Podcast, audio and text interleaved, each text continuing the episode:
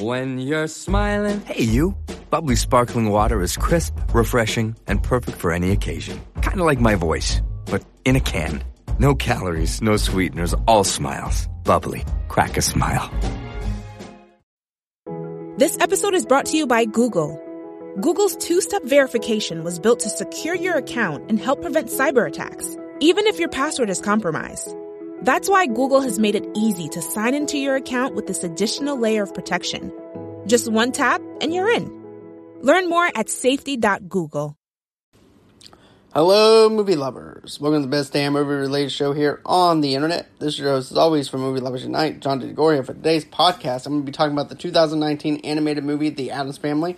This is going to be a non spoiler review. Then, another non spoiler review I'm going to be doing is actually a sequel to the 1980s Stanley Kubrick movie and also to Stephen King's book, The Shining. This movie is none other than Doctor Sleep. So, I'm going to be doing a non spoiler review for that. Then, I'm going to be doing Let's Get Sweaty with It. Na na na na na. And this is actually going to be one of those things that I wanted to talk about for a while. I didn't get a chance to talk about it. So, with that being said, Joker is going to be crossing nearly a billion dollars pretty soon because it's actually made 957 million, which is actually a pretty nice bank for that kind of movie. But I'm not going to steal my own thunder just yet or anything like that. I want to go on ahead and talk more in detail about that. And then you know, I've been getting these messages from one of my friends, and one of my friends always gives me some great topics to be able to talk about and even questions. And one of those questions was, What's one of the saddest movies that I've ever seen? So, either nonfiction or fiction. So, I decided to go with a non nonfiction movie. A, a matter of fact, maybe two nonfiction movies if you think about it, because one of those movies is Schindler's List, and then the other one is going to be Twelve Years a Slave, and those two movies both had an emotional impact on me as a person. So, with that being said, let's go on ahead and get into this Addams Family review. So, as everybody knows, it's about Morticia Addams, Gomez Addams, Pugsley, and then you have Wednesday Addams, and then Lurch, and the crazy mother, and Uncle Fester. And basically, they all move into this one spooky house. And they love their spooky house and everything. And there's thunder, there's lightning, there's a lot of dark humor in this movie, but they don't cross the border like they did with the PG 13 movie at all. It's, a matter of fact, this, if you think about it, it kind of reminds you of a Nickelodeon type of animated style type of movie that they actually made. And it's, you can tell that it's specifically just made for kids but at the same time there's really nothing there for the adults because they're actually the ones who has to carry these kids to go see this movie. And there's nothing there. There's no meat on the bone for the adults to actually enjoy because they're having to suffer through an hour and 40 minutes of this movie. But here's the thing. For me the first couple of minutes actually kind of worked. The dark humor is there. They find humor in certain morbid stuff and things like that. And then of course there's also this thing that ends up happening when they move into this town where the dark clouds move away and the mist draws away. And there's this happy-go-lucky woman that comes into town. And it's a, a matter of fact it's like a home improvement show is what she's doing. And her goal is to make every single house perfect. And on this show she wants to do the Addams family because she sees that they have really a messed up house. They see that she's they're strange and unusual. Not only that, but then you also discover too that she's actually the main antagonist of this movie, and this to me is very forced in a way because you actually can tell that they try to force this thing in where she's going to be the main antagonist in the movie, but the way they did it was just not that great. For example, she does build these houses for extreme makeovers. That's what I'm going to basically call it and everybody's happy with their houses and everything. But what they what she does is she has everybody on this one app, and in this one app, she tries to turn the town against the Addams family, saying that they're going to end up trying to eat them and other morbid stuff, and that's not even true. And before you know it, the town winds up getting wing, wing of it, thinking that it's actually true when it's not. And now they're targeting the Addams family. And of course, you also have this other thing that's going on too, where the Addams family actually has this thing where Pugsley's going to be becoming a man. And to me, this was another thing that I didn't like about it was because it's actually kind of forced. Because there's no nothing that Gomez is even trying to help him with. You see a little bit of a book, uh, instruction book that Gomez actually gives him, but I figured that they would go on ahead and you know you see your kid is struggling with this type of thing where it's a tradition in the family and he's not even there physically helping the kid at all that much. And you know, and it's all basically just a setup for something that's actually going to happen later on in the movie. But even then, as it as it progressed on that part, I just didn't feel like there was a need to actually have that. I'd rather it just be on the spooky feeling itself with them joking about the morbid stuff and things like that. But what actually does work is the fact that there's a, the stream homemaker woman actually has a daughter, and she's pretty much all, you know, she's actually a happy-go-lucky kid or whatever, and stuff like that. She's mostly don't she doesn't dress in dark clothes or anything like that, while Wednesday dresses in bit clothes and has this dark humor about her. But it's kind of like they did a little bit of a reverse thing about how to tick off your parents. And it's a good adolescence thing because Wednesday also attends a junior high school and she's trying to figure out how to actually fit in with this school but she, at the same time, she doesn't really like the school. But the only friend that she has is that girl from the Extreme Makeover. And then they realize they have some things in common, and they wind up becoming friends. But this is what I loved about it was the fact that you know Wednesday goes on ahead and does something the exact opposite of what Morticia finds as horrifying, which is dressing in pink clothes, dressing up in anything besides black. While you also have the extreme makeover mother, who always dressed her kids in clothes that are bright and stuff like that and and instead her kid does a total 360 and she winds up with gothic clothes stuff like that and she just does not like it she does not understand it and she doesn't want her to be hanging out with wednesday because she thinks she's a bad influence and stuff like that but those were the only two characters that i actually felt a connection with because you know, as a teenager and stuff like that, you're going through some stuff. You actually want to be able to try and fit in with a certain group or whatever, or try and take off your parents as much as you can. And that's actually something that adolescence does. And they actually capture that kind of magic with Wednesday and this girl. And that to me actually worked. Her character and also the chemistry between her and that character actually worked. Another thing I liked was what Morticia, whenever she finds when her when Wednesday winds up finding a balloon that happens to uh, float up in the air, and Wednesday brings it in, it's a red balloon. Just well, I'm kind of depressed.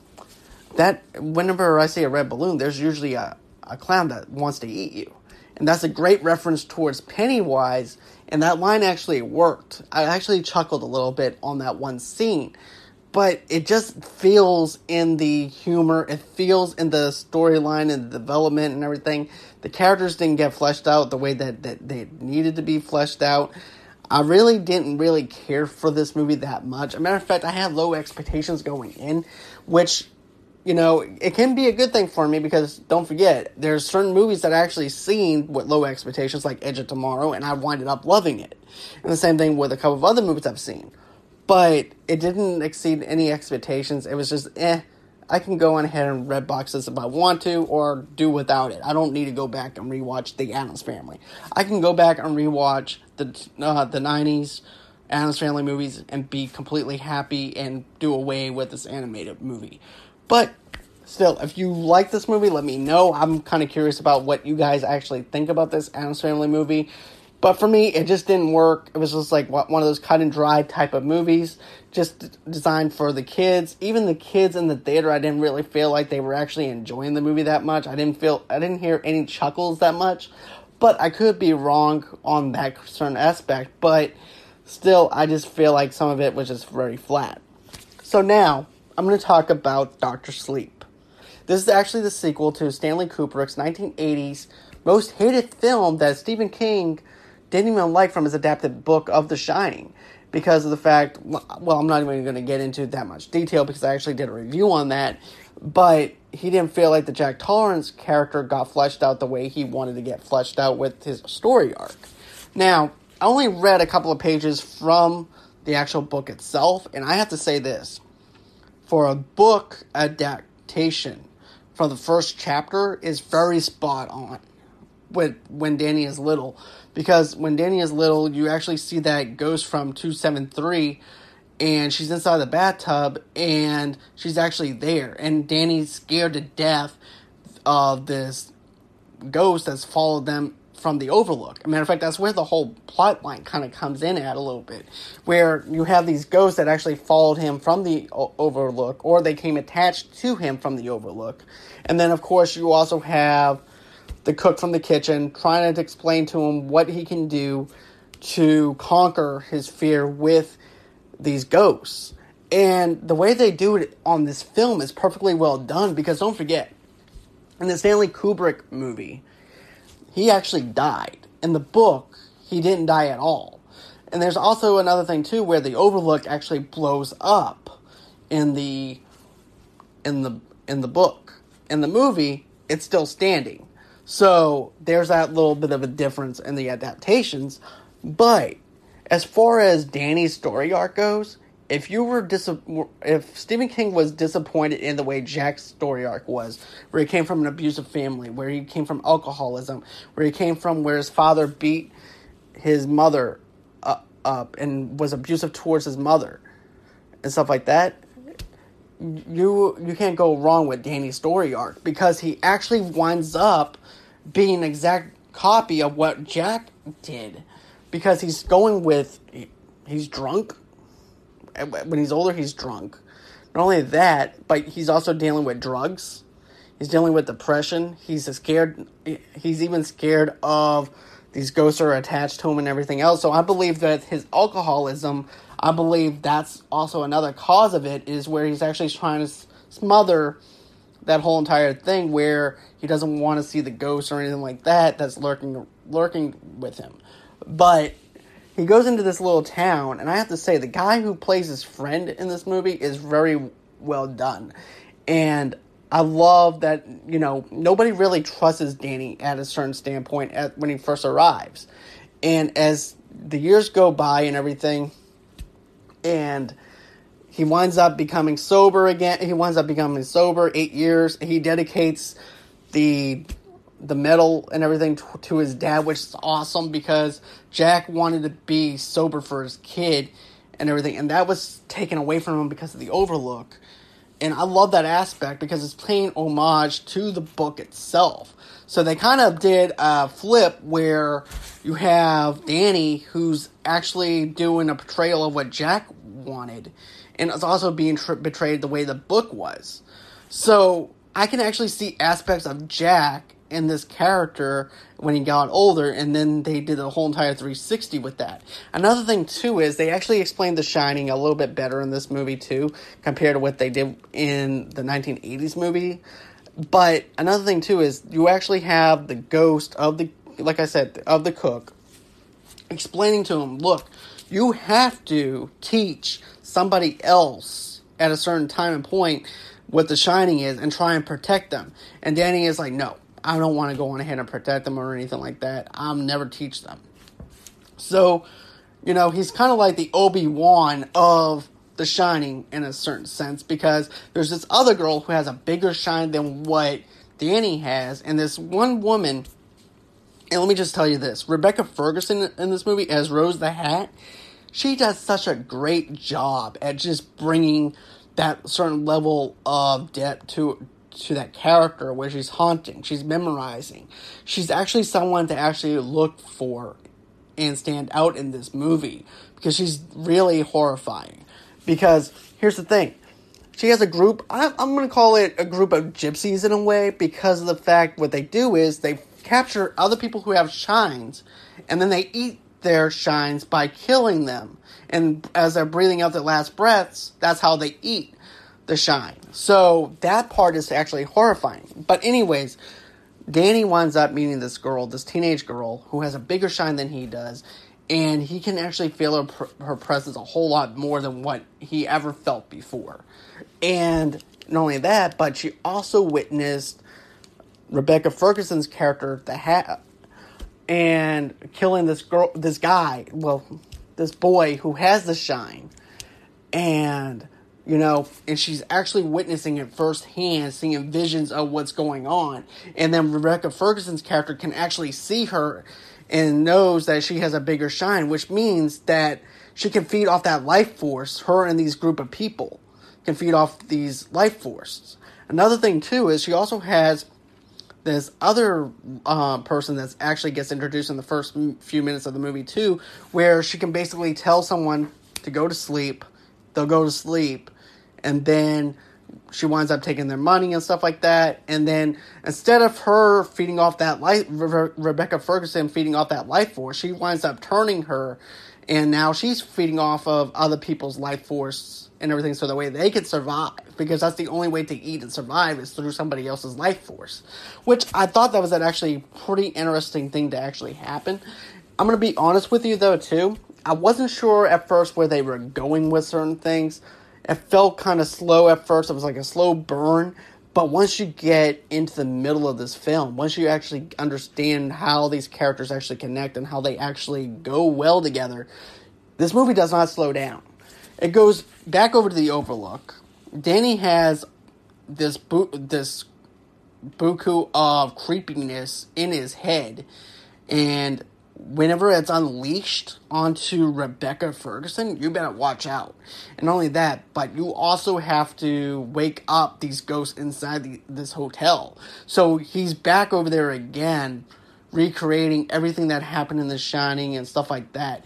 And I'm just going to tell you this the ending to this movie is just perfectly well done, perfectly well executed, and it, like I said, it pays homage to the book on the way it ended I'm not going to tell you how it ends, how the book ended, but let's just say Jack was supposed to do something, or the ghost that was controlling Jack was supposed to do something, and that something didn't happen in the movie. In this one, Danny is also being controlled, and something was uh, happen, and it ended up doing a whole entire complete switch.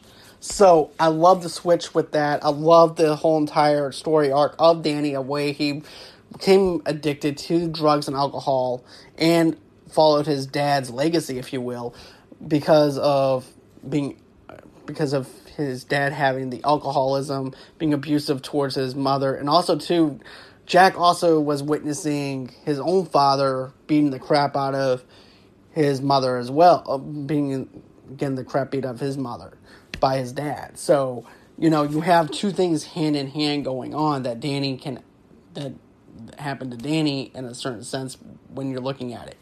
But all in all, this movie is very well executed, perfectly well done.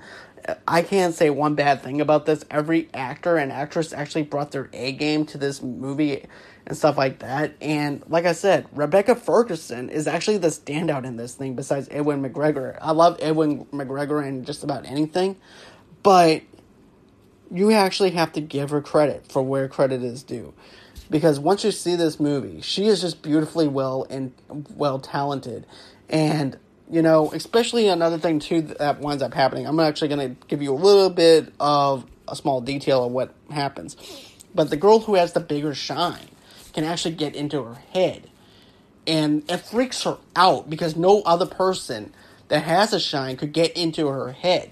She was always able to get in other people's heads and stuff like that but to have someone else to get into her head freaked her out to the point where it scared her. And then she also laid out a trap for Rebecca Ferguson as well. I'm I'm going on way too deep with this, but all in all, check out Doctor Sleep. I think that you're going to enjoy this movie. It's actually a re- great redemption story to Stanley Kubrick's movie. If you didn't like Stanley Kubrick's version of The Shining, I think you're going to love it. And I don't blame Stephen King one bit for loving this movie for what it is. As a matter of fact, you know, we haven't had that many great book adaptations of of a Stephen King movie. Besides what we got with the remake with It. It Chapter 2 was okay and everything. I liked it, but it wasn't just as good as what It Chapter 1 was. But it was still an enjoyable movie. So therefore I can't really complain about that because I did like the movie. I thought it was okay. But Other than that, though, we just really haven't had that home run yet until now with this casting choice with Ewan McGregor and Rebecca, Rebecca Ferguson, and you know, and Doctor Sleep is one of those movies that I would actually strongly recommend on the big screen to check out. And not only that, but they even do the flashback scenes with The Shining. There, there is Stanley Kubrick isms in this movie as well, where you see young Danny going through the floors and stuff like that of the Overlook. You actually see the scary twins in this movie. You actually see the blood coming out of the elevator. You get a lot of Stanley Kubrick isms in this movie itself. So it actually feels like a Shining movie, but it also relies on its own themes rather than focusing on The Shining. So check out The Shining. I don't, uh, not The Shining, but Doctor Sleep, or check out The Shining if you haven't seen the Shining and you go into this movie, you might be wondering, okay, why do I care about the Overlook? Why do I care about Danny? Why do I care about his story arc? Check out The Shining first and then watch Doctor Sleep, then you'll appreciate it a lot more. But all in all, check it out. Now I'm going to talk about Joker, crossing nearly $1 billion. Now, I'm going to be honest with you about something. If you haven't followed me for a while, I was really negative towards the makeup, the direction that it was going in. I was excited at first when I heard the the news breaking down because I'm like, okay, I can actually picture this as a separate comic book universe without it being connected in with the DCEU. I was sold on that aspect because it would be like me picking up another comic where it doesn't connect with anything else. I was sold. Then I saw the makeup. I saw everything that came out, and I trash talked the heck out of it then the more trailers that I saw, and the more that I just let it marinate a little bit with me, I'm like, you know what? There's just something to this Joker movie that I really want to check out. And I'm glad that I did check it out. I'm glad that I did because I, I saw this movie twice. And I fell in love with this movie each time I watched it. And for crossing $1 billion, is just amazing to me. This thing was very controversial when it came out. You had the people protesting against it because of the fact that they didn't people in Colorado didn't want this movie to be shown. You also had the people at the Academy not wanting to view it because of the violence or the graphic violence in this movie. I've seen more graphic violence from other movies like John Wick, for example, compared to what the graphic violence was in the Joker movie. And to me, that was a stupid reason to actually not want to review. Do your job as an Academy Award type of uh, judge because that's not fair to the people that actually made this movie. If you feel uncomfortable with judging a certain movie because of the fact that it made you feel uncomfortable, you need to go on ahead and find yourself another place to judge because you have no business at being an Oscar judge at all because your job is there to watch every single movie and pick out the movies that actually stand out to you for those choices to be nominated. And for you to do that to the Joker movie is not right at all. You're destroying somebody else's art. You're taking time away from what they what they've done, and I don't like it. But aside from the controversial stuff, aside from me being negative about it and loving it now, you have to you, you have to say this. It's a the movie was really good. And it, get this, it was actually 62.5 million to make. It made 957 million. It suppressed the likes of profitable comic book based films such as Venom, which made 854 million with a 90 million dollar budget. Tim Burton's Batman, 1989's Batman, which made 411 million with a 35 million dollar budget. Then it also suppressed Deadpool, which is actually the one number one movie during the Valentine's Day weekend, and it made uh, 783 million with a 58 million dollar budget. Then TMN, TMNT, the 1989 or 88 version, made 200 million dollars with a 13.5 million dollar budget. And then Jim Carrey's The Mask $351 million it made with a $23 million budget. So it goes to show you that you can actually make a lot more bank when you're doing smaller budgeting than you can with a $150 million budget. That was the biggest problem with Superman as well, Batman versus Superman, where you have a $150 million budget and it's hard to actually maintain a $150 million budget especially whenever the critics were actually split down the middle with it and also film fans as well. They didn't know what to actually think of Be- uh, Batman versus Superman or anything like that. And by the and not only that, but the word of mouth wasn't even that great. So it didn't even make its money back. It's easier to just go on ahead and make a $23 million budget or make it less than that, and you can actually make bank and make money on top of that, which is why the Joker movie was successful, was because of the positive word of mouth, because of the critic reviews, and also because of the positive word of mouth with film fans and also comic book fans as well of the Joker and how well it was perceived. So no wonder why it made that much money. And then everybody's talking about the fact that, you know, with Avengers Endgame, they're like, well, you know, that's just one movie. Well, that's all you need is one movie. Because it's hard to actually suppress or bypass a all the other movies with in the Marvel universe, if you think about it. So them pa- almost passing the billion dollar mark and going towards the end game, I'm all for it, and I think that it's also a good thing, you know, because you actually have two successful comic book based movies facing off against each other. To me, there shouldn't be no split on which one's the better film or anything like that because we're all comic book fans within the same community. And to see two comic book based movies actually succeeding in, in the year is is great. It, should, we should celebrate that instead of putting a split between the two of us. But you know, if you guys are Marvel or DC's fanboys, that's fine. But I'm both. I love Marvel and DC films, and to actually see this type of movie and it's also own, own separate entity away from the DCEU being successful, that's something to celebrate. And then also, like I mentioned before, yeah, Endgame was just one movie, and yes, DC couldn't is not going to be going on ahead and trying to compete against the whole entire franchise. Because that's hard to do is to go ahead and compete against the whole franchise of Marvel movies. And for them to go on ahead and suppress Endgame that's fantastic I think it's a great thing to actually have, and I'm happy for the Joker movie. I'm happy at the way that things worked out for it.